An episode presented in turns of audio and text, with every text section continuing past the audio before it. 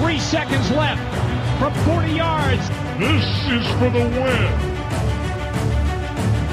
Timeout. Timeout was taken. Moin moin und herzlich willkommen. Es ist Donnerstag und wir freuen uns zu einer neuen Ausgabe des Icing the Kicker Podcasts. Ich bin nicht Kutsche, ich bin Daniel. Kutsche kriegt auch mal etwas Freizeit, darf äh, im Weihnachtsurlaub verweilen und äh, wir machen das heute hier ganz entspannt zu dritt. Erstmal herzlich willkommen, Thomas. Schön, dass du da bist vom Kicker. Hi, freut mich auch. Und komplettieren wird heute die Runde Detti. Schön, dass du da bist. Hallo Daniel. Ich hoffe, dort ist ein frohes Fest. Ganz entspannt, ja. Nicht, nicht viel passiert, aber ähm, das Wetter hier, ist, also weiße Weihnachten sind wir in Hamburg so weit weg, wie es irgendwie geht. Ja, wir äh, hier die auch. Schneestürme lassen ja. wir in den USA und äh, beim Football. Von daher, das war das meiste, was ich an weiße Weihnacht gesehen habe in irgendwelche Stadien in Nordamerika. Mhm. So, jetzt seid mal ehrlich, wer von euch hat denn am 19 Uhr am 24. Football geguckt? Detti. Ja, nicht ganz 19 Uhr, aber irgendwann ging es dann mit Kevin allein zu Hause los und da den meine Kinder seit Mitte November ungefähr jeden zweiten Tag sehen wollen, war das relativ klar, was dann im Fernsehen läuft und dann konnte ich mich aber nebenan auf die auf gedacht, den Detti war dann alleine Stuhl im Keller. setzen. Nee, nee, nee, um Gottes Willen. Aber ich habe den Laptop nebenbei laufen lassen und habe immer ganz verschämt hingeschaut, ganz geheim. Thomas, wie sah es bei dir aus? Weihnachtsfest mit oder ohne Football?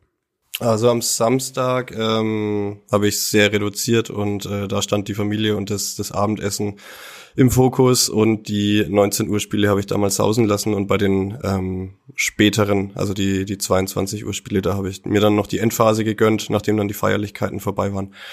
Ähm, und dann natürlich an den anderen Tagen habe ich alles mitgenommen. Also Sonntag war ja auch nochmal ähm, gut Action und da habe ich dann ähm, ja, sehr aufmerksam hingeschaut.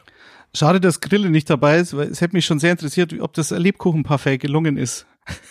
Von dem aus. Das Ja, mit- Grillenberger Monster Weihnachtsmenü. Das mit äh, Grille habe ich am Sonntagabend dann noch gearbeitet und ähm, also man hört es auch bei mir ein bisschen an der Stimme und auch Grille leider äh, angeschlagen gewesen an Weihnachten. Deswegen sind da die ganz großen Feierlichkeiten und den ganzen Tag mit der Mutter in der Küche stehen ein bisschen ausgefallen bei den Grillenbergers, aber Ach, ähm, Scheiße. glaub, es war trotzdem sehr lecker. Bestimmt. Vielleicht macht er das zum Super Bowl, Detti. Das, das, das Parfait für Nee, dich. da macht, da macht er einen Feldsalat. Bin mir relativ sicher. gar kein Weihnachten oder große Bescherung gab es für einige Personen in der NFL. Wir wollen ein bisschen durch die News nochmal kurz durchgehen.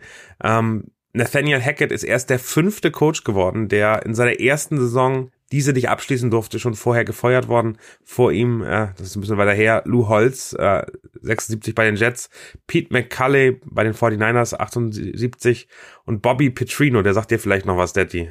Weißt du noch, wo der, wo der Coach war? Ich war jetzt gerade verwirrt. Hast du 1878 gesagt? Nee, 1976, 1978 und 2007 war Bobby Petrino wo Coach? Wo ist er rausgeflogen? äh, Atlanta. Nein. Sensationell, richtig. Au. Und dann eben im letzten Jahr eben Urban Meyer, das haben wir alle noch äh, gut vor Augen. Der hat Kicker getreten und äh, sich äh, auf, ähm, auf dem Schoß von, äh, von Damen ausgeruht und ist dann Nee, rausgeflogen. nee, nee, auf dem Barhocker. Das jetzt hier urbane Legenden. Er saß auf dem Hocker. Die Dame saß auf ihm. So rum. Genau, ähm, danke, danke für die Klarstellung. Und Nathaniel Hackett ist jetzt äh, mit, äh, und du kennst den, den Akteur sehr gut, mit Russell Wilson als Quarterback rausgeflogen. Detti, Russell Wilson hat gesagt, es tut ihm leid, dass er nicht besser gespielt hat. Äh, wie kommt sowas bei dir an? Wie siehst, wie siehst du die Entlassung? Ja, die Entlassung war nicht zu vermeiden. Spätestens das Spiel gegen die Rams, das äh, war eine Shitshow vom anderen Stern. Was mich bei dem Spiel schon entsetzt hat und das hat sich ja dann auch wieder gespiegelt in dieser Auseinandersetzung am Spielfeldrand zwischen äh, Rissner, dem O-Liner, und dem Backup-Quarterback der Broncos, also nicht zwischen ihm und Wilson, sondern zwischen ihm und Ripien, der, äh, glaube ich, sich darüber aufgeregt hat, dass keiner der O-Liner bei den beiden Sex, es waren ja einige, aber die beiden Sex vor dieser Szene, ähm, es nicht für nötig befunden hatten, ihrem Quarterback wieder auf die Beine zu helfen. Das ist vielleicht so eine Kleinigkeit, aber ich glaube, das zeigt so ganz gut diese Chemie in diesem Lockerroom und Hackett ist, würde ich jetzt nicht als Bauernopfer bezeichnen, da hat er schon sehr viel dafür getan, dass es so kommt und hat halt diese Mannschaft vielleicht nicht als Coach verloren, aber er hat halt überhaupt nicht dafür gesorgt, dass diese Mannschaft zusammen irgendwie versucht, ein Spiel zu gewinnen. Und dass diese Offense mit diesem teuren Quarterback funktioniert. Und deswegen war die Entscheidung alternativlos, oder, Thomas? Mhm, definitiv, vor allem, also was mich wirklich geschockt hat, war, wie sehr die eigentlich starke Broncos Defense dann einfach nach den ersten paar Drives, also es stand da glaube ich schnell 17 zu 0 für die Rams und die Defense hat dann einfach die Arbeit quittiert. Also 51 Punkte gegen diese angeschlagenen Rams, das darf und kann und sollte niemals passieren. Und ähm, die, also da hat dann vielleicht nicht nur Hackett die Mannschaft verloren, sondern eben auch Russell Wilson seine Defense. Also mit den Leistungen und mit den Auftritten, ich weiß auch nicht, wer jetzt da groß Lust haben soll, die, die Broncos zu übernehmen. Also ich meine, wir wissen, es werden ähm, mit Sicherheit wieder einige Köpfe rollen ähm, nach der NFL-Saison und dann geht es darum, wer übernimmt welche Head ähm, Coach-Jobs. Und die Broncos, die finanziell, denke ich, schon noch sehr an Russell Wilson gebunden sind. Und ähm, ja, weiß ich Kann jetzt man nicht. so sagen. Für Ob bis der- 2000, 2030 jedes Jahr über 40 Millionen äh, Salary Cap Hit. Also von daher, die sind abhängig von Russell Wilson und den können die gar Genau, und also ob man sich jetzt als Coach zutraut, also klar gibt's äh, sehr gute Offensive Minds, aber ob man sich jetzt als Coach zutraut, Russell Wilson wieder hinzukriegen und äh, bei den Broncos einfach ähm, die den Spirit wieder komplett rumzudrehen. Und ich meine, die hatten letzte Offseason, war da sehr viel Hype und es lief eigentlich alles in die richtige Richtung und jetzt wurden da halt einmal richtig die Bremsen reingehauen und ähm, der Hype-Train ja, ist entgleist. Und jetzt ist die Frage, wer setzt ihn wieder aufs Gleis? Wir werden sehen. Wir haben ja noch ein bisschen Zeit, äh, das dann in der Offseason zu besprechen. Aber ja klar, das Genau. ist, äh, sieht nicht gut aus. Kann ich auch einmal empfehlen, am Montag in der Footballerei ähm, Show haben wir einmal drüber geredet, welche Coaches denn auch noch alle auf wackeligen Stühlen sitzen. Es gibt ja immer den Black Monday direkt nach dem 18. Spieltag der NFL. Äh, wir sind bei über zehn Coaches gekommen, also ein Drittel der Coaches, die gut fliegen könnten. Also das ist echt, äh, da ist Nathaniel Hackett wirklich nur der Anfang und ich glaube, wir werden ein großes Quarterback und äh, Coaches ähm, Roulette äh, sehen in der Offseason. Also das wird dieses Jahr, glaube ich, noch mehr als letztes Jahr. Lass uns gerne weitermachen. Eine weitere News, ähm, die mich wirklich geschockt hat. Ich hatte ja gehofft, dass er noch zu den Chiefs kommt. Der Tier wird gleich lachen. JJ Watt retired, hört auf, äh, obwohl er aktuell seinen, den Herbst seiner Karriere nochmal erlebt. Unglaublich gute Zahlen auflegt, obwohl die Arizona Cardinals alles andere als ein Playoff-Kandidat aktuell sind. Trotzdem hat er sich entschieden, seine Karriere zu beenden. Richtige Entscheidung? Ja, perfekt, würde ich sagen. Also ich glaube, er wollte, er wollte halt nie so gehen als verletzungsgeplagter äh, Spieler, der sein Zenit überschritten hat und da mehr oder weniger von seinem Körper gezwungen wird aufzuhören. Er hat jetzt nochmal allen bewiesen, dass er es nochmal kann. Äh, er hat sich das in Arizona sicherlich äh, anders vorgestellt oder kompetitiver. Eins deiner Lieblingswörter, Daniel. Ähm, aber er für sich selbst hat das allen bewiesen und es ist doch wunderbar. Also ich finde, er hat einen besseren Zeitpunkt, kann man fast nicht finden, aufzuhören. Ja, sehe ich genauso. Und was ich schon gar nicht mehr auf dem Schirm hatte und erst jetzt darauf wieder gestoßen bin, er hatte auch im ähm, vor einigen Monaten diese Geschichte mit dem Herz, ähm, wo er dann da geschockt werden musste und ähm, da war nicht ganz klar, wie kommt er zurück. Jetzt hat er es allen nochmal gezeigt, hat auch in seinem Abschiedsstatement äh, mit seinem kleinen Kind ähm, ja das Foto gepostet. Also ich denke, es macht jetzt einfach Sinn. Er ist keine Ahnung, wie es gesundheitlich ähm, weitergehen würde. Jetzt mit Familie ist es doch jetzt einfach der perfekte Abschied, auch wenn man ihm natürlich nochmal so einen langen Playoff-Run oder vielleicht sogar einen Ring gewünscht hätte, aber das war jetzt in der Situation nicht mehr möglich. Ich glaube, es ist immer so ein bisschen die Frage, das ist das, die große Dan Marino-Diskussion. Braucht man einen Ring, um eine großartige Karriere zu haben? Ich glaube, das ist ein First Round Hall of Famer, wo wir, also dreimal Defensive Player of the Year, das, was, was der geleistet hat, das ist auch ganz schön in dem ähm, Kelsey Podcast ähm, New Heights, die nochmal darüber geredet haben, dass die Eagles O-Line wirklich Angst hatte vor ihm. Also das war ich, beschrieben als äh, ich bin in einem Ozean und da kommt der weiße Hai, der mich um sich um, um mich herum treibt. Also am Ende wirklich, also ich glaube in seiner Prime war JJ Watt einfach äh, unfassbar gut und äh, schade, dass, dass es dann eben am Ende nicht zum Ringen gereicht hat. Ist aber, glaube ich, nochmal eine andere Diskussion als beim Quarterback. Oder, Detti? Äh, First Ballot Hall of Famer, glaube ich auch, ja, weil er halt diese, diese Defensive Player of the Year Geschichten abgeräumt hat und das sollte dann schon reichen, ja. Und eine dritte News, die jetzt äh, in den letzten 48 Stunden reinkam, Derek Carr äh, wird gebencht, äh, erst bei den Raiders, dann wurde er aus dem Kader genommen, damit er nicht mehr in den nächsten zwei Wochen stört. Grund dafür wird es wahrscheinlich sein, dass äh, vermieden werden soll, dass er sich noch verletzt und ähm, dann äh, relativ viel garantiertes Geld kriegen würde. Das bedeutet äh, im Umkehrschluss, er wird äh, den Abschied in Las Vegas in der Offseason wahrscheinlich ähm, erleben, ähm, wird aus Sicht der Raiders im Idealfall getradet oder eben gecuttet, damit man Geld spart. War das etwas, was dich überrascht hat, Thomas? Mm, also, dass es in Las Vegas einen Neuanfang geben könnte, habe ich schon vermutet, oder es wurde ja auch vermutet, ähm, dass es jetzt wirklich so eine, in Anführungszeichen, hässliche Trennung ist, ähm, die natürlich nur darauf ausgelegt ist, dass das Kapital ähm, sich nicht verletzt oder nicht an Wert verliert. Das finde ich schon schade, weil er ist einfach der, wenn man an die Raiders denkt, ähm, der Quarterback für mich zumindest ähm, und glaube ich auch in allen äh, gängigen Statistiken die Nummer eins ähm, bei den Raiders und dass es jetzt so ein Abschied ist, finde ich schade. Ähm, aber wie du vorhin auch schon meintest, Daniel, dieses ähm, Coaching und Quarterback-Karussell, ähm, da ist der Name K jetzt natürlich ähm, ein großer Treiber und ich glaube, viele Teams werden sich um ihn bemühen oder sich denken, naja, im Draft lagen wir hier und da mal daneben, vielleicht ist Derek Carr jetzt eine gute Lösung für uns. Detti, was macht denn der, sein, sein großer Buddy, sein College-Buddy, der Wante Adams dann? Der läuft jetzt alleine in Las Vegas rum? Ja, und ist ganz traurig. Und dann fällt ihm ein, dass er in seinen Geldspeicher gehen könnte, um das Geld zu zählen, was er von den Raiders bekommt. Aber ja, das ist natürlich wieder, es ist, glaube ich, so eine Mischung. Also zum einen ist, glaube ich, Derek Carr wirklich so ein, so ein Scapegoat jetzt, also auch aus Sicht von Josh McDaniels, der sagt, na Moment, wenn ich, wenn die Saison jetzt so zu Ende geht und gerade die letzten Wochen, sie sind ja theoretisch sogar noch im Playoff-Rennen drin, aber vor ein paar Wochen waren sie es definitiv, dann kam dieser Glückssieg gegen die Patriots, aber wenn sie den nicht haben, was sie ja eigentlich auch nie haben können, das ist ja unfassbar, was da passiert ist, dann zeigt der, der Pfeil schon sehr stark nach unten. Und dann hat halt Derek Carson drei Interception-Spiel gegen Pittsburgh.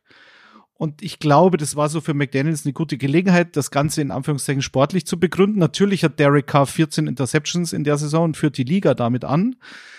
Aber Derek Carr, ich habe ihn immer besser gesehen als andere. Natürlich gewinnt er dir keinen Titel, aber einen Titel gewinnt ja Jimmy G auch nicht. Und es gibt genügend Quarterbacks oder so ein Jared Goff, ja, der jetzt in einem System spielt in Detroit, wo halt das so gut ist von, von, vom Koordinator Ben Johnson, dass er da wirklich glänzen kann. Aber ist er ein besserer Quarterback als Derek Carr? Ich weiß es nicht. Also ich glaube, Derek Carr wird noch mal einen zweiten Frühling haben in der NFL.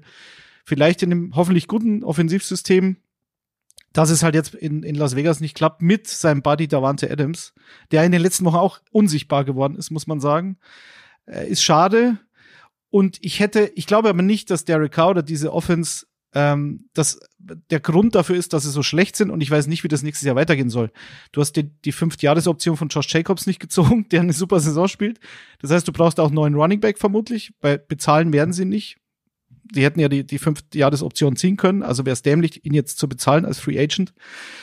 Dann ist Derek Carr weg, wahrscheinlich. Davante Adams ist unzufrieden. Hunter Renfro hat jetzt letztes Wochenende das erste Mal eigentlich wieder gespielt in dieser Saison. Der war gefühlt das ganze Jahr verletzt.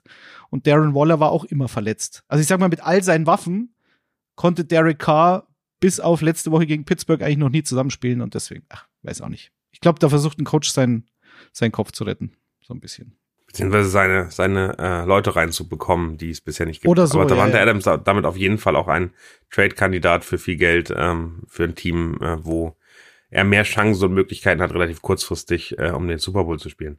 Lass uns gerne äh, zum Spiel heute Abend, beziehungsweise vielleicht auch äh, dann am Donnerstag schon, wenn ihr den Podcast später hört, äh, kommen. Äh, wir haben die Dallas Cowboys, die gegen die Tennessee Titans antreten. Vor ein paar Wochen wäre das ein gefühltes Topspiel gewesen, äh, beides Playoff-Kandidaten. Jetzt tut sich, tun sich die Titans deutlich schwerer, aber denen fällt irgendwie mehr oder weniger alles aus. Jetzt sind nicht nur noch Ryan Tannehill, sondern auch Derek Carr angeschlagen, doubtful. Thomas, wie, wie siehst du das? Ist das ein klares Ding, dass die Cowboys gewinnen müssen oder wird das nochmal spannend? Nee, also ich bin äh, ganz klar der Meinung, dass es ein klares Ding ist und ähm, Agmade Wiesen, wie man in Bayern sagt. Agmade Wiesen, genau, sehr gut. ähm, also die Titans mit fünf Pleiten in Folge und ich habe jetzt auch mal nachgeschaut, gegen wen die eigentlich gewonnen haben. Es ist ja auch die AFC South, wo jetzt nicht ähm, die Creme de la Creme unterwegs ist und die Siege waren gegen die Raiders, Colts, Commanders, nochmal die Colts, Texans, Broncos und die damals noch ja, zweifelhaft unterwegs seienden Packers. Ähm, und den Rest jetzt einfach alles verloren und ich weiß nicht, jetzt mit Malik Willis, es spricht einfach alles dafür, dass Cowboys da, äh, die Cowboys da auch wieder drüber rennen. Also ich glaube, wir können, wir können das Spiel recht kurz abhandeln. Wir haben ja auch gesagt, viele hören uns am, am Freitag oder Samstag schon, dann ist dieses äh, Vorgeplänkel jetzt eh schon wieder hinfällig, aber selbst wenn jetzt die Titans zu Beginn der Woche waren es, glaube ich, zwölf Spieler auf dem Injury Report. Äh, Derrick Henry, ich glaube, du hast Derrick Carr gesagt, aber Derrick Henry ähm, ist quasi ist doubtful, ist somit ich eigentlich. War einfach out. noch in Las Vegas. Aber Ja, natürlich, Vielleicht, ja. vielleicht ist Derek Carr ja auch bei den Titans ein äh, Kandidat, wer weiß es. Das habe ich auch schon gelesen, genau, genau, das war's.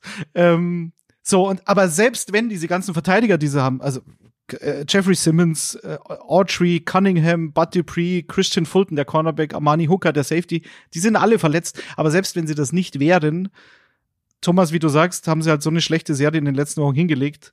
Und ähm, die, die Titans Passing Defense ist eine absolute Katastrophe. Auch als die alle fit waren, ähm, lassen mit die meisten Touchdowns gegen Wide Receiver zu, mit die meisten Yards, mit die meisten Catches. Gleiches gilt ähm, gegen Tight Ends. Also wenn die Cowboys einfach nur ihren Gameplan spielen oder gespielt haben, wenn ihr das jetzt am Freitag hört, dann sollte das eine klare Sache sein, ja. Sehr gut. Äh, auch, auch wenn das nicht ins offizielle, die offizielle Ranking reinkommt, was glaubt ihr denn, wie es dann ausgeht? Hab, krieg, ich- krieg ich einen Tipp von euch. Keine Ergebnistipps am Donnerstag. Das machen wir nicht. Das ist die Regel. Ich halte mich hier an Regeln als als als äh, Icing the Kicker Tourist aktuell. Ähm, dann lass uns weitermachen. Ähm, es gibt ein sehr sehr schönes Duell in in der AFC East, ähm, was wirklich immer mehr, also auch da wiederum ist. Ich finde die letzten anderthalb Wochen haben sehr sehr viel gedreht und ge ge geändert in den in den Matchups. Miami spielt in New England bei den Patriots. Vor ein paar Wochen mit Tour hatte ich gedacht, klares Ding, gewinnen die Dolphins locker. Äh, New England hatte sich Schwierigkeiten. Jetzt ist Tour aus, fällt definitiv aus mit Concussion. Ähm, insgesamt sehen die Miami Dolphins so ein bisschen enträtselt aus, dekodiert, könnte man sagen. Ein bisschen Press Coverage, ein bisschen die Linebacker tiefer stehen lassen. Schon sehen Waddle und Hill nicht mehr so gut aus.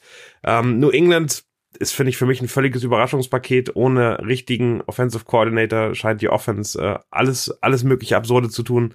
Ähm, Detti, wo siehst du die? Was, auf, ist das ein Spiel auf Augenhöhe? Ist das ein Spiel, wo du glaubst, dass beide gewinnen müssen und wir sehen ganz, ganz grauenhaften Football oder erwartest du einen, einen Shootout? Mm, Also ein Shootout kann ich mir nicht vorstellen, sagen wir es mal so, weil dafür ähm, die jeweiligen Passing Offenses, zumindest bei beiden Teams, mir zu schlecht sind momentan. Also Teddy Bridgewater, ich werde in, in, in diesem Leben kein Fan mehr, tut mir leid, also das bestenfalls ein Game Manager.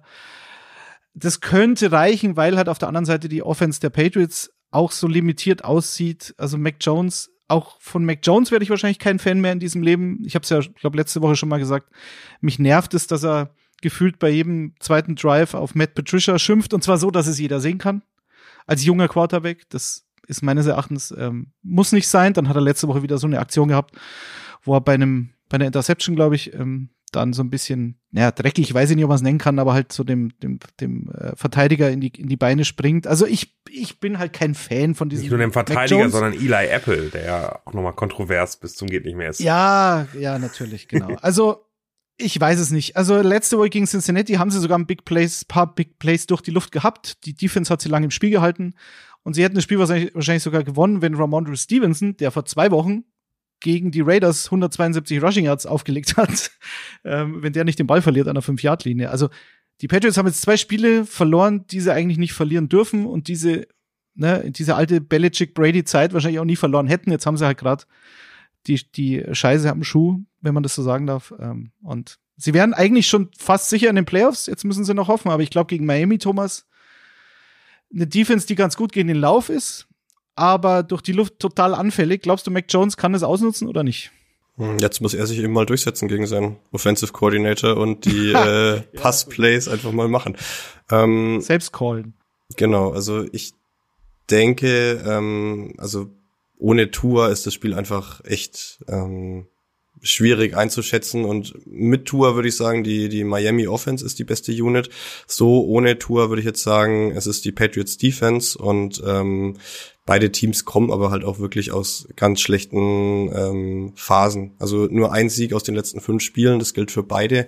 Ähm, sie waren, Daddy, du meintest, die, die Patriots waren quasi schon fix in den Playoffs. Gedanklich waren das die Dolphins auch. Ähm, also beide Teams und waren jetzt so ein bisschen auch mit der, der für den Abwärtstrend der AFC East ähm, mitverantwortlich. Die, die Dolphins haben es in der eigenen Hand mit einem Sieg und einem Jets, wenn die Jets nicht gewinnen, genau, und die Dolphins gewinnen, dann sind sie bereits eine Woche vorher drin. Ähm, aber ich sehe es auch echt ein, ein schwieriges, ein zähes Spiel. Ja. Es wäre auf jeden Fall historisch. Wenn die Dolphins in die Playoffs kommen, weil ich glaube, es gab überhaupt noch nie ein Team in der Geschichte der NFL. Gleiches gilt übrigens auch für die New York Jets, zu denen wir dann gleich noch kommen. Ähm, es gab noch nie ein Team, das alle Spiele im Dezember verloren hat und dann noch in die Playoffs kommt. Weil normalerweise hast du ja dann diesen Run Late Season. Dafür musste halt im Dezember gut sein, logischerweise. Und das gab es tatsächlich anscheinend überhaupt noch nie. Aber wie gesagt, sie müssen die Patriots schlagen, dass die Jets gegen die Seahawks verlieren. Da kommen wir gleich drauf. Ist jetzt auch nicht ausgeschlossen, sagen wir es mal so. Und dann hätten sie es doch noch rumgerissen. Was aber viel schwieriger wiegt, vielleicht Daniel, deine Meinung dazu, was macht man denn jetzt mit Tour? Also die angebliche Nicht-Gehirnerschütterung, ähm, dann die tatsächliche Gehirnerschütterung, jetzt ist er wieder im Concussion-Protokoll. Die tatsächliche Gehirnerschütterung, wo er halt ähm, auch noch gekrampft hat. Jetzt spielt er eine zweite Halbzeit, wo sich jeder fragt, was ist denn da passiert? Ähm, katastrophal, ich glaube drei Interceptions in der zweiten Halbzeit alles nach dieser Szene, die dann wohl für die Gehirnerschütterung verantwortlich war. Was macht man jetzt mit diesem Spieler? Was sollte er machen? Also ich finde es ich find's sehr bezeichnend, dass Aaron Rodgers sagt, ähm, äh, Tour, vielleicht sollte er es sein lassen für diese Saison. Und Aaron Rodgers ist ja nun auch bekannt als Wettkämpfer, der auch beim Coronavirus äh, ein bisschen auf Irrfaden unterwegs war, um spielen zu können und seine Meinung durchzusetzen.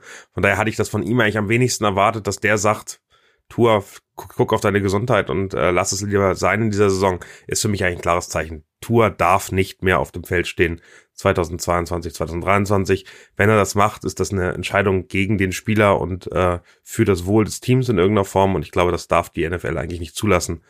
Ähm, von daher bin ich gespannt, wie es da weitergeht. Ich finde Teddy Bridgewater besser als sein Ruf, ähm, besser auch als als Mac Jones und äh, ich finde es völlig legitim, dass ähm, dass die Dolphins mit ihm auch in die in die Playoffs reinkommen. Ich glaube ganz klar ist dann aber auch, dass der der tiefe Playoff Run äh, ausgehen wird, egal gegen wen sie dann spielen würden, wahrscheinlich an Position sechs oder sieben, ob es die Bengals, die Bills, äh, die Chiefs ähm, und Co sind. Ich glaube, da wird das relativ fix enden. Was ich äh, gelesen habe ähm, in dem Zusammenhang er darf, sollte 2000 oder die Saison 2022 nicht mehr spielen, wann soll er denn dann wieder spielen? Also in der Konsequenz äh, tut seinem Gehirn jetzt ein halbes Jahr gut oder, oder ist es einfach so oder so fahrlässig nach drei Gehirnerschütterungen in vier Monaten? Überhaupt wieder Football zu spielen. Dahin ja, ich glaube eben, dass langfristig Schäden, äh, also am Ende sind wir alle keine Ärzte, das glaube ich, glaube ich, müssen wir ganz klar ja, festhalten, aber es ist okay, eben so, dass langfristige Schäden schon auftauchen, wenn das wiederholt passiert. Ähm, das ganze CTI-Thema ist, ist ja, ist ja massiv da. Ich fand den Hit, den er da bekommen hat, und er ist auch rückwärts auf den Boden geknallt, gar nicht so krass, aber ich, mein Gefühl wäre, er müsste mal an seiner Muskulatur auch arbeiten. Also äh, am Ende ist es ja auffällig, wie oft der dann mit dem Kopf relativ krass auf dem, äh, auf dem Boden knallt. Und ich kann mir schon vorstellen, dass du da auch nochmal unterstützend in irgendeiner Form arbeiten kannst. Wäre mein Gefühl. Äh, aber insgesamt äh, hast du vollkommen recht, glaube ich, müsste man da medizinisch nochmal weiter nachfragen. Thomas, wie siehst du es? Ich habe mich äh, gefragt, wie es denn in ihm aussieht, also wie, wie er sich fühlt, weil ich denke, die Geschichte da zu Beginn der Saison mit, ähm, naja, es war eine Rückenverletzung, aber im Prinzip war jedem klar, es war im ersten Spiel schon eine Concussion. Und dann im Spiel drauf bekommt er den, den harten Hit und ist dann komplett raus und muss vom Platz ähm, gefahren werden. Ähm, da war, denke ich, schon für ihn so ein, so ein großer Schreckmoment und jetzt ist es direkt wieder passiert und er ist jetzt halt auch in der Generation, wo man um CTI weiß und die Gefahren. Und will man dann wirklich jetzt in den jungen Jahren seine, seine Karriere ähm, oder seinen Körper so damit schinden und weiß dann, okay, in, in 20 Jahren bin ich ein komplett anderer Mensch. Also ich denke, das wird mit ihm auch einiges machen und ich würde ähm, stark dafür plädieren, dass ihm da Hilfe zur Seite gestellt wird und die Entscheidung dann bei ihm liegt und definitiv nicht beim, beim Team. Ah, schwierig. Bei ihm oder bei den Ärzten. Also ich glaube, das ist die, die andere Geschichte. Also ich glaube, dass nicht der Teamarzt das entscheiden sollte mit dem Coach zusammen. Da bin ich völlig, völlig bei dir. Nun gut, dann würde ich gerne einmal hören, äh, wie ihr das Spiel einschätzt. Detti, was ist dein, deine Score-Prediction? Äh, ich gehe weiterhin davon aus, dass die Dolphins kein Laufspiel haben. Also, oder sie kommen jetzt auf die Idee, aufgrund dieser Quarterback-Situation da jetzt mehr drauf zu setzen. Mike McDaniel ist ja aus San Francisco dafür bekannt, eigentlich ein herausragendes Laufspiel zu haben, aber irgendwie mit den beiden Receivern hat, hat man das in dieser Saison noch gar nicht so gebraucht, offensichtlich. Äh, ich glaube aber, dass der Pass Rush der Patriots dazu stark ist. Ich glaube, die zweitmeisten Sex in der Liga. Josh Uche und Matthew Judon, das glaube ich reicht und ich gehe mit 24, äh, ja, 24 zu 14 für die Patriots zu Hause. Ich sehe ähm, die Dolphins irgendwie doch noch ein bisschen stärker oder mehr Playoff ready, weil sie einfach für mich mehr das, das Gewinnerteam sind im Vergleich zu den Patriots. Irgendwie habe ich da ein besseres Gefühl mit Miami und sehe ein 24 zu 22. Also enge Kiste, aber die Dolphins machen's. Spannend, das ist ja ähnliche, ähnliche Scores. Ich glaube, das wird eines der ekligsten Spiele, die wir diese Woche haben. Ich glaube nicht, dass wir da große Offensivpower sehen auf beiden Seiten. Und ich glaube, das geht wirklich ähm, auf der einen Seite auf jeden Fall einstellig aus. Ich glaube nicht, dass Miami zehn Punkte schafft. Ähm, die schaffen zwei Field Goals und gehen mit sechs Punkten raus und äh, nur England schafft so gerade 13, also 13-6 für die Patriots, glaube ich. Ein Schmankerl. Ein wunderschönes Spiel. Aber die AFC East, die wird uns noch weiter beschäftigen. Das nächste Spiel, auf das ich gerne gucken würde mit euch, sind die Jets in Seattle. Und äh, da geht's auch auf beiden Seiten noch um die Playoffs. Äh, extrem spannend. Zwei Teams, die zeitweise in der Saison richtig gut aussahen, jetzt im Dezember geschwächelt haben. Jetzt ist Mike White zurück, Daddy. Hast du dich gefreut oder geärgert, weil es doch knapper werden könnte für deine Seahawks? Nee, ich habe ein riesengroßes grünes Herz, ist ja bekannt, deswegen ähm, freue ich mich immer für Mike White, weil ich den äh, extrem sympathisch fand, auch so an der Sideline und wie er da mitgegangen ist. Und ich, ich gönne es den Jets-Fans zumindest, dass sie diese Zach Wilson-Show nicht mehr ertragen müssen. Auch letztlich für Zach Wilson ist es besser, dass die nicht weitergeht, weil er hatte da eine Riesenchance gegen Jacksonville Primetime und ist, nachdem es am Anfang nicht gelaufen ist, dermaßen ausgebuht worden von den eigenen Fans und das äh, macht so einfach keinen Sinn.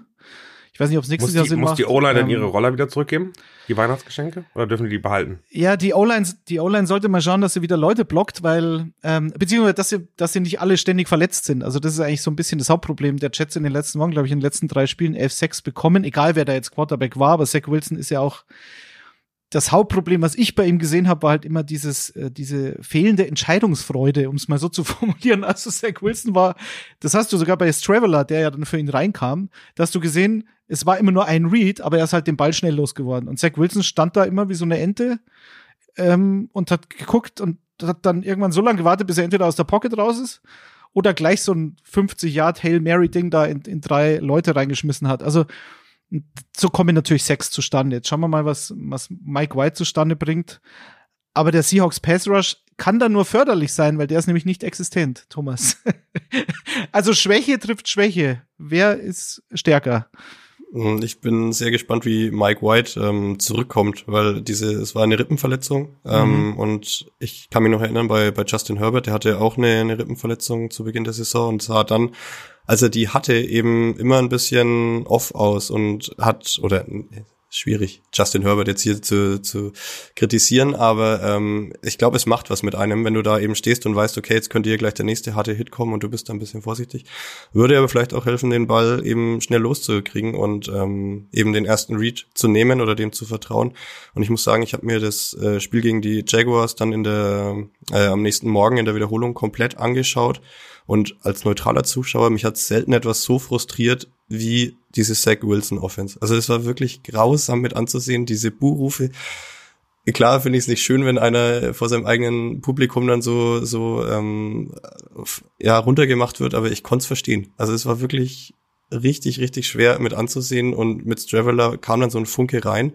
Ähm, der hat dann auch, glaube ich, äh, mindestens so viele Passing Yards gehabt und äh, noch viel äh, selbst mit den Füßen gemacht und ähm, ja, war dann einfach so ein ganz anderer Vibe äh, bei den Jets und ich hoffe, ähm, sie können es jetzt mit Mike White ähm, diese Schlussphase gegen die Jaguars mitnehmen und nicht das Spiel davor. Der White Wipe wäre das dann. Aber, also diese Traveler-Geschichte, die hätte, die hätte ja auch nur, also die funktioniert ja nur während eines Spiels. Deswegen, deswegen stand da auch, glaube ich, nicht zur Debatte, dass er jetzt starten könnte. Selbst wenn Mike White, dann wäre es wahrscheinlich wieder Joe Flacco gewesen. Aber äh, ich meine, ein Read, aber maximal einer. Und wenn der nicht da ist, dann ist er sofort immer selber gelaufen. Also ich meine, darauf kann sich jeder Koordinator einstellen innerhalb von ein paar Tagen und dann ist das Thema auch wieder erledigt. Aber das war halt so ein Verzweifelt, da siehst du mal, wie verzweifelt Robert Sala gewesen ist, um halt diesen Weg zu gehen. Ich habe nochmal geguckt, Straveller war ja in der kanadischen Football-Liga und der war nicht mal Starter.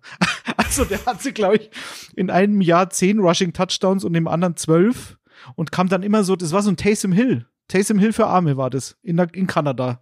Und ja. Das, das ist natürlich bitter, über, wenn du. Ja, über Zach Wilson aus, wenn der Junge genau dann das ist deutlich das besser Problem. aussieht. Genau, das ist das Problem. Jetzt schauen wir mal, ich bin gespannt. Daniel, was, was sagst du? Du bist ja Seahawks-Sympathisant. Wie, wie wird diese Defense performen? Gegen die Jets. Also ich habe ja das letzte Spiel der Seahawks relativ äh, detailliert dann mitgucken dürfen, weil es gegen meine Chiefs ging und äh, das war traurig. Das, das war traurig. Äh, auf der einen Seite, auf der anderen Seite hatte diese Defense zeitweise die Offense der Chiefs auch ganz gut im Griff. Also die ersten zwei Drives waren durch und es ist dann immer schwer zu sagen, woran liegt das? Haben die hat die Offense nicht mehr so richtig Interesse, Lust oder oder wie auch immer. Aber sie sah einfach, also insgesamt das Defensive Backfield sah gut aus. Äh, ich finde Tarek Woolen äh, immer noch ein ein der der ganz großen Steals des letzten Drafts, wo man sagt, boah, dass das funktioniert. Wenn der einen Garrett Wilson ausschalten kann in dieser Woche, ähm, dann ist natürlich auch die Frage, was ist denn da eigentlich noch da? Sehen wir Elijah Moore dann, dann mehr, der eigentlich mit White relativ gut harmoniert hat? Sehen wir dann den, den, dein Lieblingstitan Tyler Conklin äh, ein bisschen öfter? Corey Davis, kommt der wieder aus der Gruft raus?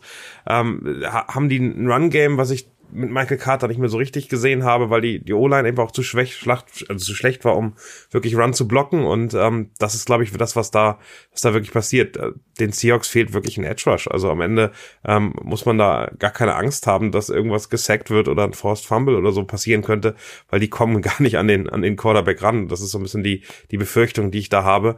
Ähm, von daher wirklich, also ich glaube, es wird ein interessantes Spiel. Ich glaube, da werden schon, White wird schon Bälle werfen und da werden auch Punkte äh, passieren. Ähm, von daher auf der Seite des Spiels ähm, sehe ich dann schon äh, doch kleine, kleine Vorteile für die, für die Jets, wenn sie ihre Receiver gut einsetzen können. Ähm, Clint Hurt, der Defensive Coordinator der Seahawks, hat ja jetzt, ich glaube, gestern gesagt, dass es ähm, Blame it on me, dass Bowie Mafe, also dieser Zweitrunden Defensive End, der sehr wenig Snaps bekommt im Vergleich zu Bruce Irwin, der glaube ich jetzt 34 oder 35 mittlerweile ist und einfach nicht mehr produktiv ist. Der ist ein, ein maximal ein, ein Situational Pass Rusher, aber kein, kein Starter. Und dann hat Clint Hurtger Blame it on me. Ja, auf ihn, äh, also wen sollen wir sonst dafür verantwortlich machen, wenn du der Koordinator bist? Definitiv. Also vielleicht kriegt Boy Marfe ein paar mehr Snaps, weil in den Snaps gegen Kansas City sah er ganz gut aus. Aber was wir natürlich nicht vergessen dürfen, Thomas, äh, das ist ja ein, ein Spiel gepackt voller Revenge. Also das ein Revenge-Game par excellence. Gino Smith gegen die Jets. Robert Sala hat ja seine, seine NFL-Coaching-Karriere in Seattle begonnen. Dwayne Brown, der Left Tackle, und George Fent, der Right Tackle, waren beide früher in Seattle. Da wird's doch bestimmt knallen, oder? Was meinst du? Garantiert. Und beide Teams stehen bei sieben und acht, ähm, mhm. die von Letz, dir letzte Chance. Genau, letzte, letzte Chance, Chance äh, eins, zwei oder drei, ob ihr wirklich richtig steht. Genau. Ähm, es ist wirklich, ähm, ja, es wird ein geiles Spiel. Ich bin mir auch recht sicher, weil es einfach so um alles geht und es ist jetzt auch schon ein vorgezogenes Playoff-Spiel und das wollen wir ja alle sehen. Ganz kurz nochmal zur Offense deiner, deiner Seahawks, Detti. Ich finde es ganz spannend. Tyler Lockett soll zurückkommen. Für mich ähm, wäre das gegen diese starke Jets Defense äh, der wichtigste Faktor, oder? Also äh, DK Metcalf kann man stoppen, der macht dann irgendwie seine 80 Yards, kriegt seine 6 bis 8 äh, Receptions, aber ähm, kann vielleicht dann nicht den ganz großen Impact haben. Goodwin war angeschlagen letzte Woche, Noah Fent ähm, ist der einzige Titan, der übrig geblieben ist. Äh, von daher wäre Lockett schon äh, eine große Verstärkung dieser Offense, oder wie siehst du das? Na, es wurde, glaube ich, letzte Woche deutlich, wie wichtig Tyler Lockett ist und dass letztlich wahrscheinlich Tyler Lockett sogar der wichtigere Receiver in dieser Offense für Chino ist im Vergleich zu Metcalf. Also was bei Metcalf dieses Jahr fast komplett fehlt, sind diese Big Plays, also diese, okay, er, er fängt den Screen und rennt für 70 Yards, weil er ja so unfassbar schnell ist, oder er bekommt einen 50-Yard-Pass und, und äh, outmost dann irgendeinen Cornerback, wenn er eins gegen eins steht. Es ist wirklich eher so eine Possession-Receiver-Geschichte, das wundert mich ein bisschen. Aber Lockett gebe ich dir schon recht. Also, wenn jetzt wieder spielt, glaube neun Tage nach einer Finger-OP und es sieht danach aus, dann verschlechtert das die Chancen nicht. Obwohl DJ Reed, ach, auch übrigens auch ein Ex-Seahawk, wieder ein Revenge-Game. und, und Sauce Gardner. Du bei Sauce Gardner auch noch Verbindung zu den Seahawks hin? Sauce Gardner, kriege ich eine hin, Thomas, oder kriegst du sie hin? Nee, ich äh, würde aber auch schon das Augenmerk sehr auf Sauce Gardner legen, weil der eben gegen dieses Seahawks Receiver ähm, schon zeigen kann, dass er der Defensive Rookie of the Year ist. Und das ja, ist er natürlich nicht. Ist ja klar. Ist ja Tariq Woolen. Der kann ja, der kann ja dann nicht werden. Ja, und auf der anderen Seite hast du Garrett Wilson und Kenneth Walker, also die, die Rookie-Klassen der beiden Teams, äh, ja. schon sehr stabil, aber ich, ja, Sauce Gardner gegen Metcalf klingt nach einem guten Matchup. Ja, ich glaube, Sauce Gardner ist ja eher so stationary, also diese Robert Sala Seattle-Schule sozusagen, mhm. was bei Richard Sherman damals schon der Fall war. ähm, dass Gardner hauptsächlich auf der linken Seite spielt und TJ Reed auf der rechten, was man natürlich nur machen kann, wenn man zwei, zwei gute Cornerbacks hat und die haben sie natürlich beide. Und dann ist vielleicht so ein Mismatch in Anführungszeichen ähm, Michael Carter, dieser Slot-Cornerback äh, der Jets, dass man da vielleicht ein bisschen eher Lockett im Slot spielen lässt. Aber wie auch immer, ich bin sehr gespannt. Übrigens, die Verbindung zu Tariq, äh, zu Sauce Gardner ist Kobe Bryant, äh, Daniel. Die waren Teammates bei den Cincinnati Bearcats. Ich schon wieder was Bearcats gesagt. Cincinnati, ich finde Bearcats völlig in Ordnung. Äh, ja, finde ich auch. Kobe Bryant spielt auch eine gute Saison für Seattle. Wurde, glaube ich, in der vierten Runde gedraftet vor Tariq Woolen, der wird dann in der fünften gedraftet. Also da haben sie nichts falsch gemacht. dann lass uns mal äh, zum Eingemachten kommen. Thomas, wie geht das Spiel aus? Mhm, bei mir ist auch das grüne Herz vorne und ich sag 17 zu 13 für die Jets. Sind das nicht beides grüne Teams? Naja, das, das, das eine ist ja, auf jeden Fall. Action Green. Das eine ist ja Action Green. Daddy, wie, wie glaubst du geht's aus? Ja, also auch das grüne Herz kann ich jetzt beim Ergebnistipp natürlich nicht machen. Da sage ich 23 zu 16 für die Seahawks, weil der Pass Rush ähm, sich erhebt und Mike White das Leben schwer macht. Ich glaube selber nicht so wirklich daran, aber was soll ich sagen? Du hast, du hast halt. vorhin von der stärksten Unit auf dem Platz geredet. Für mich ist das hier definitiv die Jets Defense und äh, die wird mhm. ähm, ähm, die, die, also wir haben darüber geredet, Reed und, und äh, Source Gardner sind einfach so unfassbar stark, dass ich am Ende glaube, dass ähm, die Jets 24 Punkte machen und die Seahawks bleiben bleiben bei 13. 24, 13 Jets. Es tut mir leid, Daddy. Macht nichts. Kann ich, Kann, ich würde mir beide in den Playoffs wünschen, aber ähm, vielleicht ein Jahr zu früh. Zumindest bei den Jets. Ähm, dann kommen wir weiter äh, und gehen in die Kälte. Ähm, die Minnesota Vikings äh, treten an gegen die Green Bay Packers, eins der ganz traditionellen äh, sehr, sehr lange schon gebenden äh, NFL-Duelle. Jetzt geht's auch wirklich mal um was. Green Bay möchte noch in die Playoffs kommen. Die Vikings äh, sind in den Playoffs, ähm, sind aber einer der Scheinriesen. Traut ihr diesen Green Bay Packers zu, auch die Vikings zu schlagen? Thomas.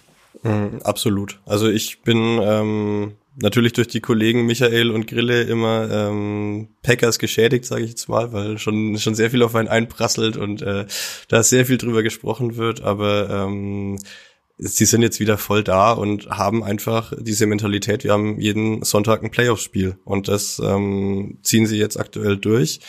Ähm, ist halt die Frage, wie viele Playoff-Spiele verträgt ein Team und äh, wann reicht dann die Kraft mal nicht mehr aus. Also ich denke dann spätestens in den Playoffs, ähm, wenn sie denn reinkommen sollten. Aber ähm, jetzt gegen die Vikings, die haben jetzt ihre Division ähm, fix, äh, gewinnen halt immer wieder diese verrückten Spiele und ähm, ja, ich glaube, also die Packers reißen keine Bäume aus und jetzt gegen gegen Miami waren dann auch diese, diese drei Interceptions von Tua ähm, schon auch mitentscheidend, weil Rogers auch immer wieder so, so kleine Fehler drin hatte. Ähm, und es ist jetzt nicht so, als würden die jedes Team hier überrennen und wenn jetzt wieder die alten Packers, aber sie machen es irgendwie mit ihren, im Rahmen ihrer Möglichkeiten jetzt seit einigen Wochen schon sehr, sehr gut. Detti, ähm, bei PFF, wenn man die beiden Quarterbacks vergleicht, sind Kirk Cousins und Aaron Rodgers auf dem gleichen Platz, sind die siebtbeste Quarterbacks. Ähm, siehst du einen Unterschied äh, in dieser Saison? Welcher ist der bessere Quarterback? Ja, da muss ich noch mal ein bisschen Tape grinden, Daniel. Aber wenn ich mir jetzt äh, spontan überlegen müsste, wer mir äh, besser gefällt dieses Jahr, muss es ja Kirk Cousins sein, weil das ist ja sehr, sehr unterhaltsam. Und ich, ich habe jetzt bei beiden Teams keinerlei Aktien. Ich telefoniere nicht täglich mit Grille, was ich aber demnächst mal tun sollte, glaube ich, weil Grille hat ja letzte Woche schon gesagt, ja, die haben noch eine Chance. Und genauso kam es, weil alle anderen verloren haben, die da in der NFC noch um diesen, diesen letzten Playoff-Platz mitbetteln. Und jetzt schaut es auf einmal wieder ganz gut aus. Sie müssen natürlich jetzt gegen die Vikings gewinnen und dann nochmal gegen die Detroit Lions. Spielen sie aber auch zu Hause, soweit ich weiß. Also so unwahrscheinlich ist es jetzt nicht. Und ja gut, über die Vikings reden wir gefühlt jede Woche, natürlich auch zu Recht. Aber was denen jetzt noch fehlt, ist so ein Sieg in letzter Sekunde mit einem Hail Mary Pass von Kirk Cousins, weil das haben wir noch nicht gehabt. Wir haben vor zwei Wochen das größte Comeback in der Geschichte der NFL gehabt. Wir haben letzte Woche ein 61 Yard Free Goal bei auslaufender Uhr gehabt. So und jetzt Kirk, Captain Kirk, zeig mal, was du kannst. Ähm, ich wäre sehr dafür. Das würde Aaron Rodgers als dem Hail Mary König der Liga ein bisschen wehtun, oder? Genau, genau deswegen. Das ist das Einzige, was in der Saison bei den Vikings noch fehlt, weil sowas, sowas habe ich noch nie erlebt. Also keiner von uns. Jemals. Die Vikings Defense ist, äh, hat in den letzten Wochen den Ruf gehabt, fast die schlechteste der Liga zu sein, Thomas. Kann die mit dem wieder neu auferlebten Rogers mithalten? Können die den stoppen oder wird das wirklich ein High-Scoring-Game, wie wir es von den Vikings in den letzten ja, Wochen eigentlich immer gewohnt sind? Das kommt auch aufs Personal ähm, der Green Bay Packers an. Also da ist Christian Watson die, die wichtige Personalie, also die Anspielstation bräuchte, Aaron, glaube ich, schon, um ähm, da auch den, den erhofften Sieg dann zu holen. Ähm, ja, die Vikings Defense, es ist wirklich auch ähm, ja, also ich meine, wir, wir wissen alle, wie diese, wie diese ganzen Siege zustande kamen. Ähm, Daddy hat es ja gerade auch nochmal aufgezählt. Es ist einfach immer alles so knapp und ähm, wahnsinnig unterhaltsam, aber ich glaube, in den Playoffs ist das dann halt vielleicht auch der Neckbreaker, dass diese Defense dann so oft den, den Stopp nicht hinkriegt, äh, die ja Third Down Conversions ähm, klappen einfach zu häufig gegen die Vikings. Es ist ähm, ja immer wieder ähm, schwierig und ich glaube, die Packers äh, sind jetzt einfach mit diesem Lauf, den sie haben, ähm, die wollen einfach dieses Woche 18 Duell gegen die Lions um die Playoffs und ich, ich will es auch und ich glaube, jeder Fan sollte es auch wollen. Also ich denke, die Packers ähm, sind in der Woche ähm, heiß und werden die Vikings schlagen. Ich glaube, da brennt die Kicker-Redaktion nächste Woche, wenn es soweit ist. Damit dürft ihr, müsst ihr alle Spätdienst machen am Sonntag. und, Ihr habt ja einen schönen großen Fernseher da, also mehrere. Da, da wäre ich mhm. dann gern dabei. Da müssen wir, müssen wir einen Stream machen. Wir laden ähm, euch ein, ja. Ja, also die, die Vikings haben ja theoretisch noch eine Chance auf den Nummer 1 Seed in der NFC, falls die Eagles beide Spiele verlieren, was sie aber meines Erachtens nicht tun werden gegen die Saints und dann gegen die Giants. In Woche 18 wäre die Giants, wenn die diese Woche gegen Indianapolis zu Hause gewinnen, sind sie ja auch schon drin in den Playoffs. Also dann geht's für die um nichts mehr und da werden dann Spieler geschont Hashtag Saquon Barkley und so. Also, äh, das ist sehr unwahrscheinlich. Ich weiß nicht, können sie den Nummer zwei Seed noch verlieren? Vermutlich ja. Aber ich glaube, um dein Leben zu spielen, ist immer noch eine andere Motivation, also bildlich gesprochen, als um irgendeinen Playoff-Seed zu spielen. Und die Vikings sind jetzt drin. Die Division gehört ihnen. Aber Justin Jefferson will doch noch MVP werden, Daddy. Hat er denn wirklich Potenzial ja. dafür? Kann er ja. Man darf halt man muss halt dieses erste Spiel in der Saison sehen und da haben halt die Packers auch unverständlicherweise, da ist ja Jefferson völlig durchgedreht, wie so oft in dem Jahr, aber da ging es ja quasi los zu Beginn der Saison. Hat er, glaube ich, 184 Yards und zwei Touchdowns schon in Woche eins gegen die Packers gehabt. Und da war die große Frage, wieso Jair Alexander, der ja auch von sich selbst oder den, sich selbst den Status gibt, dass er einer der besten Cornerbacks der Liga ist, also auch ein Shutdown-Cornerback sein muss und dann musst du aber auch gegen den besten Receiver spielen. Also ich kann mir durchaus vorstellen, dass sie da nicht Zone Defense zu sehr spielen, sondern viel Man spielen und dass, dass äh, Alexander Jefferson hinterher rennt und dann schauen wir mal, wer besser ist. Thomas. Ob Alexander einer der besten Cornerbacks der Liga ist, äh, muss er zeigen, aber ich fand letzte Woche war auf jeden Fall einer der witzigsten. Habt ihr dieses Video gesehen, ja. wo er die, die Interception erklärt? Also das ist ja, ja, ja. unfassbar. Ja. Also wer es noch nicht gesehen hat, unbedingt anschauen. Die, die NFL hat es auf ihren Kanälen, ich glaube. Die, die Footballerei auch. auch auf Twitter, ja, wir haben auch. Also da einfach die Primärquelle suchen und äh, dort anschauen. Also er also erklärt, also, glaube ich, wie er dieses, diesen Pass gesehen hat und kann es nicht fassen. Oh mein Gott, er überwirft ihn tatsächlich. und, oh scheiße, ist Tyreek Hill schnell und er hatte schon Angst, was jetzt passiert. Dass er dann wieder ab, wenn er den Ball fängt und dann abgeht 80 Yards und Alexander war ein paar Yards zu weit weg im Endeffekt und hatte dann das Glück, dass er ihm in den Korb fällt. Ja. ja. Das war sehr lustig, hat er das. Pure Comedy. Ja. So freut man sich äh, über die Würfe von Tour, äh, auf der anderen Seite zumindest letzte Woche. Äh, wollen wir direkt zu den, zu den Picks kommen oder was, was glaubt ihr, wie es ausgeht, der Team? Äh, Gruß an den äh, Minnesota Vikings Podcast. Wie jede Woche gehe ich natürlich gegen die Vikings, was wiederum heißen wird, dass sie wieder gewinnen werden. Ich sag, die Packers gewinnen 31 zu 28. Äh, Game-winning Field Goal von Mason Crosby bei Auslauf Hast du nicht gerade eben noch gesagt, so, ähm, dass es eine Hail Mary für die Vikings gibt? Ja, das wünsche ich so. mir. Aber also, realistischerweise. Und weil die Vikings ja, ne, das habe ich, ist ja mein Deal mit, mit dem, dem Podcast. Genau, der Podcast Schwarz, übrigens Schwarz, Rot, Rot, Purple, Gold, findet ihr ihn auf Spotify, auf Apple Podcast und so weiter. Korrekt. Zwei super coole Typen, Freddy und äh, Gianni. Äh, Gianni wahrscheinlich auch einer der ganz großen College Football Datenbanken äh, in Football Deutschland. Sehr, sehr cool. Also 28, 31 äh, habe ich bei dir aufgeschrieben. Thomas, jetzt hören die Kicker-Kollegen, glaube ich, ganz genau hin. Was, äh, was tippst du? Bei mir hat man sie auch schon durchgehört. Ähm, ich glaube an die Packers. Ähm, ich will dieses äh, Duell gegen die Lions um die um die Playoffs und ich sage äh, 24-17 für Green Bay. Muss doch ein One, er ist ein One-Score, Entschuldigung. oh, das, das, das, da geht noch ein bisschen was. Anders geht's nicht. Also ich glaube, ich glaube, das wäre übrigens der erste ähm, One-Score-Niederlage. 11-0 stehen die Vikings aktuell, haben alle One-Score-Games gewonnen. Ich glaube, dabei bleibt es, das wird sogar ausgebaut. Ich äh, glaube, dass es deutlich mehr Punkte gibt. Äh, am Ende sehen wir einen 33 zu 30 Sieg ähm, der Vikings. Sehr schön. Und dann kommen wir, glaube ich, zu dem Highlight dieser Woche. Zumindestens für mich ist es das am äh, Montagabend der Nacht auf Dienstag spielen ähm, die Buffalo Bills in Cincinnati im Dschungel äh, von den Bengals äh, und spielen da nicht nur ähm, jeweils um äh, den Division-Sieg, äh, sondern auch um den AFC Seed Nummer eins. Äh, so ein bisschen äh, äh, passiver Zuschauer sind die Chiefs. Äh, wenn die Bills verlieren, würden die den Nummer eins Seed wahrscheinlich übernehmen. Wie seht ihr dieses Spiel? Für euch auch ein Highlight? Würdet ihr wach bleiben? Thomas. Also Spiel der Woche ist es für mich auch auf jeden Fall wach bleiben. Da muss ich mal meinen Dienstplan checken, aber es klingt äh, sehr spannend und sehr interessant.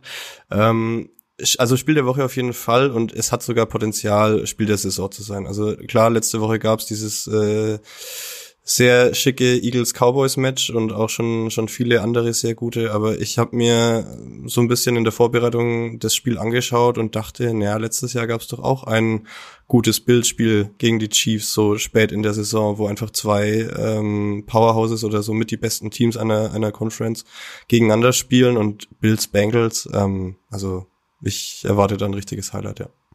Detti, es sind äh, insgesamt äh, die drittbeste Offense laut PFF, die Bills gegen die beste Offense, äh, die Bengals. Ähm, erwartest du so ein Offensivfeuerwerk? Ich bin mir nicht sicher. Ich überlege die ganze Zeit hin und her, ob es entweder ein totales Gemetzel wird und Offensivfeuerwerk und sowas wie Bills gegen Chiefs. Das, ähm, das AFC Championship, nein, AFC Divisional Round Game letztes Jahr, das Thomas gerade angesprochen hat wo ich mir dann so im Nachhinein immer gedacht habe, okay, wenn die Bills das Spiel gewonnen hätten, ob sie dann die Bengals geschlagen hätten und dann in den Super Bowl eingezogen wären. Ich weiß nicht, irgendwie hätte ich es im Gefühl gehabt, dass Buffalo tatsächlich da schon in den Super Bowl einzieht. Der Weg wird wieder über die Chiefs laufen, früher oder später. Es ist nur die Frage, wo sie dann gegeneinander spielen, vermutlich. Aber jetzt haben sie erstmal die Bengals vor der Brust. Und ich meine, die Bills haben jetzt sechs Spiele in Folge gewonnen und die Bengals haben seit Oktober, glaube ich, nicht mehr verloren. Also ähm, sieben Spiele am Stück gewonnen und neun der letzten zehn. So, also besser kann man nicht aufgestellt sein als die beiden. Und ähm, ja, also wenn Cincinnati jetzt die letzten beiden Spiele gewinnt und Kansas City verliert eins der beiden letzten beiden, dann haben sogar die Bengals, glaube ich, die Nummer eins zieht in den AFC Playoffs. Also es steht schon auch einiges auf dem Spiel für beide Teams ja, äh, die, die, die Offensiven der beiden, da brauchen wir nicht groß drüber reden. Es ist eigentlich eher für mich interessanter, welche Defense dann im Endeffekt stärker ist, weil ich glaube, die Bills haben die, die, die zweitbeste Scoring-Defense in der Liga. Ähm, die Bengals haben gerade in den letzten Wochen vor allen Dingen gegen den Lauf, was lustigerweise so ein bisschen ähm, die DNA der, der Bills geworden ist, also sehr viel stärker, als man das vom letzten Jahr noch kannte, mit James Cook und Devin Singletary hat man letzt, zum Beispiel letzte Woche gegen Chicago gesehen. Also die Bills sind mittlerweile in der Lage zu laufen. Wenn ich mir aber die Bengals in den letzten Wochen gegen Derrick Henry, Nick Chubb, Ramondre Stevenson anschaue, alles drei sehr gute Running Backs, bei denen das Laufspiel auch meistens funktioniert hat in der Saison, gegen Cincinnati nicht. Also das ist für mich so diese DJ Reader, BJ Hill, gerade diese Interior D-Line ist so stark gegen den Lauf, dass die Bills durch die Luft gehen müssen und dann wird's interessant. Thomas. Ja, das, äh, die Defensivreihen ähm, werden es auch, denke ich, entscheiden. Also es die, die Offensiven ähm, wissen wir alle, was sie können. Du hast auf beiden Seiten überragende Receiver, die Quarterbacks überragend. Was Josh Allen immer wieder mit den, mit den Füßen macht, ist äh, sensationell. Also ähm, er hatte ja auch echt einige so komische Interceptions drin mal während der Saison, aber einfach durch das, was er am Boden macht, ist er einfach ähm, in dieser MVP-Diskussion für mich immer noch nicht ganz rauszukriegen. Also ich glaube nicht, dass es wird, ähm, aber er ist definitiv dabei und diesmal ist er auch, ähm, glaube ich, erstmals äh, kann man fünf Stimmen abgeben als Wahlberechtigter und ich glaube, äh, Josh Allen wird auch einige Stimmen einheimsen. Also er wird nicht MVP, aber er hat wieder eine überragende Saison und, und trägt die Bills da auch einfach weiter. Also diese Siegesserien, ähm, Daddy, du hast es angesprochen, das ist sehr beeindruckend. Und ich glaube, die Bills Defense hat einfach eine gute Möglichkeit durch das, dass ähm, den Bengals der Left Tackle Lyle Collins ausfällt, ähm, die Blindside. Ähm, nee, die, die andere, der echt? Right Tackle. Right Tackle, oh, sorry, ja. sorry. Ähm, aber ist schlimm genug. ja, schlimm genug. Äh, ein ganz erfahrener Mann und ähm, ja, also das, ähm, da sehe ich dann eine, eine Chance für die Bills. Ähm, ist ja auch ein, ein Season aus, ähm, was den Bengals für sie wirklich noch teuer werden könnte, auch in den Playoffs. Also ja. Aber es ist glaube ich nur Regular Season Ending, oder? Es ist nicht Postseason. Es ist immer die Frage, wie es dann weitergeht. Aber werden wir sehen. Also das glaube ich äh, kann man gucken. Ähm, letzte Woche hat Joe Burrow gegen die Patriots am Ende dann doch äh, ein paar überraschende Turnover produziert ähm, eine Red Zone Interception zum Beispiel. Ist das was, was euch Sorgen macht? Könnte es sein, dass äh, da irgendwie der Schlendrian reinkommt? Weil der hat davor ja schon wirklich auf unfassbarem Niveau in der zweiten äh, Spielzeit Hälfte dann wirklich äh, abgeliefert, oder der Team? Ja, Burrow war ja vor der Saison mein MVP-Tipp. Das war dann so nach den ersten paar Wochen schon wieder hinfällig. okay, die ersten beiden Spiele hat er neu angefangen. Also wäre das erste Mal in die Liga gekommen. Das, ja, das stimmt schon. Das wird nichts, genau. Aber das lag halt auch in dieser O-Line, die sich erstmal finden musste und dann aber tatsächlich jetzt, glaube ich, eine von wenigen in der Liga ist, die, die immer die gleichen Starter hatte. Also die immer in der gleichen Formation gespielt hat, die sich wirklich gefunden hat. Gerade was das Passblocking betrifft. Ähm, Lyle Collins, Thomas hat es angesprochen, sehr, sehr wichtiger Mann, sehr äh, hochbezahlter Free Agent gewesen, einer von denen, mit der diese O-Line dann verstärkt worden ist. Center und Guard haben sie auch in der Free Agency geholt. Jetzt mal sehen, was Hakim Adenici, ein Sechstrunden-Pick aus dem Jahr 2020 auf der rechten Seite so zu leisten imstande ist. Der ist eigentlich eher so ein Guard-Tackle-Verschnitt. Ja, man wird sehen, ob da die Bills ähm, Kapital draus schlagen können. Bei den Bills fehlt natürlich Von Miller seit ein paar Wochen, ist auch bekannt, der wird auch nicht mehr kommen. Ähm, aber AJ Epineza äh, und äh, Rousseau, also die, die, diese Tiefe in dieser D-Line bei den Bills ist ja durchaus vorhanden. Und Gregory Rousseau war auch ein hoher Draft-Pick, genauso wie Epenesa. Also ähm, die konnten es schon ganz gut kompensieren. Aber wenn man sich, also ich hatte klar, ehrlich, da, da tiefer reingelesen und habe gesehen, dass die die Pressure Percentage der der Bills Defense massiv nach unten gegangen ist. Also Von Miller war der, der am meisten Pressure generiert hat. Rousseau war auch überdurchschnittliches Niveau. Äh, auch äh, Milano, dann ein bisschen als Linebacker dazukommt, ähm, hat unglaublich viel Druck gemacht. Das ist insgesamt bei allen zurückgegangen. Was ganz spannend ist, die Bills Defense mhm. ist gar nicht viel schlechter geworden, aber der Pressure, den sie vorne schaffen, äh, ohne zu blitzen, ist einfach deutlich geringer geworden. Hat aber auch ein bisschen damit zu tun, dass natürlich bei denen auch äh, mit White einer der wichtigsten Cornerbacks zurückgekommen ist und sie im Defensive Backfield deutlich besser aussehen. Die treffen jetzt auf Jamar Chase, auf Tyler Boyd und T. Higgins wahrscheinlich die drei besten Receiver der Liga in, in einem Team. Äh, glaubt ihr, die sind in der Lage, die zu stoppen? Also sind ein etwas alternder äh, Poyer, Hamlin, White, Jackson in der Lage, die zu stoppen? Also das wird wirklich äh, ganz spannend und ja, ich also stoppen ist, glaube ich, nicht möglich. Also stoppen bei und die die Bengals irgendwie bei bei zwei Touchdowns halten oder so, das ist nicht drin in dem Spiel, aber ich glaube, sie werden den einen oder anderen Stop schon hinkriegen und das könnte dann das Zünglein an der Waage sein. Ähm, aber ich habe die Bilanz jetzt leider auch nicht da, aber Joe Burrow in äh, Primetime spielen ähm, Flutlicht, das ist doch genau sein Umfeld und äh, es ist ja auch ein vorgezogenes Playoff-Spiel. Also ich glaube, ähm, mit Flutlicht, da können dann beide Quarterbacks auch Lights Out spielen und äh, werden sich da einen sehr schönen Battle. Also sein, sein Primetime-Record ist 20-17-1, also durchschnittlich, würde ich sagen. Ich glaube, dass weil wir ja vorher, ich habe vorher die, diese Rushing-Statistik bei den Bills ähm, angesprochen. Also in den letzten sechs Wochen hatte Josh Allen im Schnitt 216 Passing Yards und das Team als Gesamtes, also auch inklusive Josh Allen Rushing Yards natürlich über 160 Rushing Yards pro Spiel. Das wird die Frage sein, ob die Bengals das stoppen können. Ich bin da relativ zuversichtlich und auf der anderen Seite hast du eine Bengals Offense, die eben kein so gutes Laufspiel hat. Gefühlt ist es sogar so, dass Samaji P. Ryan äh, explosiver und besser gewirkt hat, ähm, als er für Joe Mixon auf dem Feld stand, als Joe Mixon selbst, der jetzt auch wieder fit ist. Also ich glaube auch, dass es durch die Luft entschieden wird, weil das sich anbietet sozusagen für beide Teams und äh, beide genügend gute Receiver haben. Ich bin gespannt, was mit Stefan Dix ist der ist unter anderem in meinem Fantasy-Team verschwunden in den letzten Wochen. Mhm. Ähm, das macht mich nicht glücklich. Aber klar, ich meine, der, der, der muss als Alpha-Receiver, wenn wir gerade über Justin Jefferson gesprochen haben, dann muss der in so einem Spiel, muss er, muss er da sein, da muss er glänzen. Es kann nicht sein, dass er da verschwindet. Das ähm, darf nicht passieren. Auch da natürlich ganz spannend, neben Stefan Dix, wenn der wirklich da ist, ähm, mit Gabe Davis und äh, mit McKenzie, mit Knox, einfach so unfassbar viele Möglichkeiten. James Cook als, äh, als Receiving Back war äh, groß eingesetzt. Also ich bin da wirklich gespannt auf den Gameplan, der gegen diese Bengals Defense dann eingesetzt wird. Also da sind die Bills ähm, dann ja immer wirklich extrem gut, sich anzupassen, auf den Gegner zu gucken, wie man ihn schlagen kann. Ich glaube, das wird ganz entscheidend sein, ob dieser Gameplan dann wirklich aufgeht und äh, ob äh, Josh Allen und äh, ob es ein Singletary oder Cook oder wer auch immer ist, auch ins One-Game kommen. Wie du gesagt hast, Daddy, ist das erstmal gar nicht so einfach, aber ich glaube, das wird ganz entscheidend sein.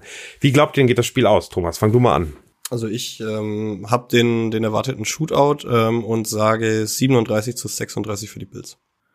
Die sich damit den AFC Seed 37, 1 sichern würden, wenn ich das richtig sehe. Ist das dramatisch bei dir am Ende? Also irgendein Field Goal oder ein End-Touchdown, Hail Mary oder läuft die Zeit aus? Ähm, ja, schon so ein weites Field Goal. Ne? Also so aller Vikings. äh, bei mir äh, ist es Evan McPherson natürlich, der das Spiel entscheidet, ist ja logisch. 24, 21 für die Bengals. Genau, er würde jetzt verschießen und damit das Spiel entscheiden, aber scheinbar nicht. nee, nee, ich muss ja mit Cincinnati gehen, wie immer. Ähm, Trenton Irwin fängt wahrscheinlich zwei Touchdowns, weil Tyler Boyd, der hat ja irgendwas am Finger, der geht wieder raus und alles, was Trenton Irwin, beste Frisur der NFL, Receiver von den Bengals, ich glaube die Nummer 16, auf den müsst ihr achten. Weltklasse-Typ, super Frisur und ja, der wird wahrscheinlich das Spiel entscheiden. So läuft es dann. ich, fast, ich wollte fast gegengehen und sagen, ich glaube, Cole Beasley wird das Spiel entscheiden auf seinen Bild. Aber ich, ich, ich sehe seh ehrlicherweise gar nicht so ein knappes Spiel, äh, sondern ich glaube, dass die Bengals ziemlich klar gewinnen, weil die eigentlich besser drauf sind. Ich äh, ignoriere einfach mal diese Schwächephase am Ende gegen die Patriots. Josh Allen ist nicht mehr ganz auf dem Niveau, auf dem er äh, Mitte der Saison war, wo ich echt gesagt habe, das war der wahrscheinlich der beste Quarterback, den ich jemals gesehen habe. Äh, unfassbar effizient, mit den Füßen unglaublich stark. Da ist er gerade nicht mehr. Und damit geht das äh, 32 zu 17 für die Bengals aus. Aber die Bills haben sechs Spiele in Folge gewonnen, ne? Ja, aber wie haben sie die denn gewonnen und gegen wen haben sie die gewonnen? Also ich finde, man kann immer, es ist immer so schön, ja, Statistiken ja, ja, zu sagen, die Chiefs haben 14 Spiele in Folge gegen die Broncos gewonnen und äh, es sagt ja nichts aus. Also am Ende ist das Spiel immer wieder neu da. Ich fand die Bills sahen alles andere als, als gut aus gegen ganz viele Teams, ob es um die Lions waren oder ähm, ja, sie sahen gegen die gegen Chicago mal wieder gut aus, aber ansonsten war da einiges dabei, wo ich äh, sehr gezittert habe. Ähm, und ähm, auch gegen die gegen die Dolphins zum Beispiel. Also ich glaube nicht, dass die so stark sind, wie der Rekord äh, zu sein scheint aktuell.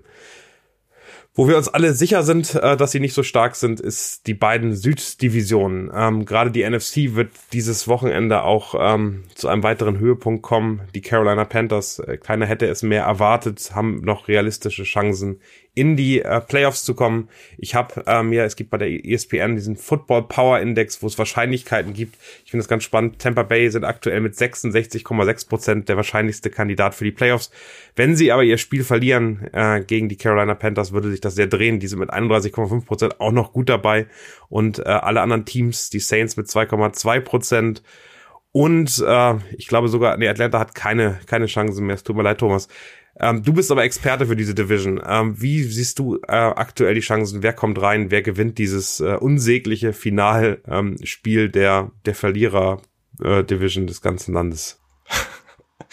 Ja, das ist äh, wirklich eine zähe Geschichte. Also jetzt dieses direkte Duell ähm, Carolina Tampa Bay ähm, ist natürlich schon auch so ein ähm, Highlight-Spiel ähm, für, für mich als Falcons-Fan. Also beide Teams sehr unbeliebt, aber ähm, man kann ja auch mal sehen, wer sich da eher blamiert und daraus dann Freude ziehen. Ähm, für, die, für die Panthers ist es wirklich so ein ähm, ja, also sie können echt die Division auf den Kopf stellen, Brady schlagen, äh, haben dann den Tiebreaker-Vorteil gegen Tampa Bay und liegen dann eben gleich auf. Und dann kommen die Falcons wieder ins Spiel, denn die spielen äh, Woche 18 gegen Tampa Bay und sind auch nochmal entscheidend. Ähm, aber ja, die Saints immer noch in der Verlosung, ähm, spielen jetzt gegen die Eagles. Es ist einfach alles ein bisschen ähm, auf überschaubarem Niveau äh, schon sehr, sehr spannend in dieser Division. Dann gib mir einen Namen. Wer kommt rein? Thomas. ähm, es hängt wirklich jetzt alles von diesem Spiel ab und ich äh, traue den Saints irgendwie auch noch zu, dass sie was schaffen können. Ähm, Ein Name, Rapid Fire. ja, Rapid Fire. ähm, Carolina. Wie siehst du es, Daddy? Ich bin auch, reicht mir ein Name, wenn du das, wenn du es ausstaffieren möchtest, sehr gerne, aber äh, du darfst doch nur einen Namen sagen. Ich glaube, ich glaube, Carolina gewinnt mit 20 zu 17. Aber wir machen keine Tipps. Äh, Carolina, äh, also in dem Fall hatten wir jetzt gar nicht auf der Liste das Spiel. Aber ich sag, die Panthers machen 20 Punkte gegen die Buccaneers und wenn sie das machen, dann verlieren die Buccaneers. Das war bei sieben Spielen in dieser Saison der Fall. Immer wenn der Gegner 20 oder mehr Punkte macht, verlieren sie. Obwohl Carolina nur ein Auswärtsspiel gewonnen dieses Jahr. Die Buccaneers machen es bei Das mir. Momentum. Äh, Tom Brady hat so viel Erfahrung für, hat mehr Erfahrung als Ja, die gesamte stimmt. Carolina Panthers. Äh, 53-Mann-Kader, von daher glaube ich, dass es am Ende die Buccaneers schaffen werden. Kommen wir noch zu unseren Upsets. Ich bin sehr gespannt, wo ihr ähm, Überraschungen äh, seht. Ich glaube, wir haben sogar schon ein paar Überraschungen bei uns äh, in den Spielen, die wir behandelt haben. Detti, was ist deine große Überraschung des NFL-Spieltags 17?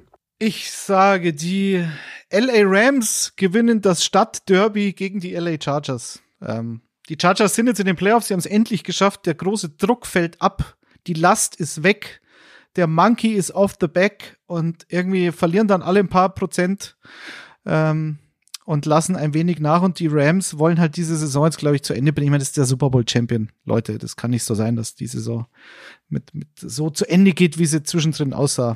Und das haben sie Baker schon Magic gezeigt. erwartest du. Baker, Cam Akers Magic vor allen Dingen. Ähm, ich glaube, das sollte reichen, ja. So leicht wie gegen die Broncos wird's nicht, aber ja, Er muss nicht, muss nicht. muss nicht. Ähm, ich bleib in der Division und äh, nehme, also in der vorhin angesprochenen Division und nehme die Saints, die auch gegen die ähm, schon für die Playoffs qualifizierten Eagles ähm, gewinnen. Ähm, Eagles wahrscheinlich wieder mit oder oder ohne Gerade ähm, Minshew wird, glaube ich, wieder den Ball werfen dürfen. Genau, ohne, ohne Jalen Hurts. Ähm, und ich glaube, die Saints äh, nutzen die letzte Chance, die sie wahrscheinlich dann nicht mehr haben, aber sie nutzen sie trotzdem ähm, und machen die, die NFC ähm, South dann zu einem komplett verrückten Rennen in der letzten Woche. Würde ich mir gern anschauen, deswegen die Saints schlagen die Eagles. Da wackelt auch der erste Seed der, der Philadelphia Eagles bei dir dann nochmal. Da geht's dann in die letzte Woche. Also eins müssen die noch gewinnen gegen die Giants, die vielleicht auch noch um die Playoffs spielen. Das könnte ja schon nochmal ähm, interessant werden. Also ich glaube, in Dallas würden einige das mögen, was du da erzählst. vielen, vielen Dank euch. Ähm, wir sind äh, knackig bei äh, knapp über 60 Minuten. Das hat mir sehr viel Spaß gebracht. Ich, ich muss auch noch einen Upset machen. dein- dein Guck mal, das hat mich erwischt. ähm, ich glaube, dass die Bears äh, die Lions schlagen werden. Ich glaube, dass äh, Justin an. Fields äh, nochmal überrascht, nochmal zeigen möchte. Der hat ja einige gute Leistungen, aber sie haben durchweg fast alle Spiele verloren. Und ich glaube, dass ähm, das nochmal ein Spiel wird, ähm, jetzt wo David Montgomery und Co. wieder da sind. Äh, Detti hat heute auch einen wunderschönen Pulli an äh, aus der Special Edition äh, mit dem Bears Bär drauf. Da sind wir, glaube ich, beide Fan. Von darauf können wir uns einigen, oder Detti, dass der Bär eins der besten Logos der NFL ist. Der Bär ist top. Tipptopp ist der Bär. Allerdings spielt Detroit zu Hause, fast unschlagbar. Aber da, dann ist es halt ein Upset, darum geht's ja auch. Ja, es sind ja so, so Ne? sichere Upsets äh, zu, zu, zu wetten, ist ja auch langweilig. Ja, die Rams sind auf jeden Fall Favorit. Ich finde übrigens schade, dass wir heute nicht über Davy Selke gesprochen haben, dass der jetzt zum ersten FC Köln geht, aber das machen wir dann nächste Woche. Ja, I- Wenn's fix und eingetütet Icing the. Kicker ist am Ende ja der, der einzige Football-Podcast, wo wir jederzeit auch zu Fußball wechseln könnten, ohne Probleme. Ähm, sehr, sehr schön. Ähm, dann wünsche ich euch äh, einen guten Rutsch ähm, da draußen, äh, schöne Spiele. Es gibt einiges an College Bowls zu gucken, am Silvester, im, am Neujahrstag dann äh, wieder NFL-Football. Heute Abend äh, noch ein, ein erstes Spiel, einen ersten Schmankerl, äh, bevor dann der, der vorletzte NFL Regular Season Spieltag losgeht.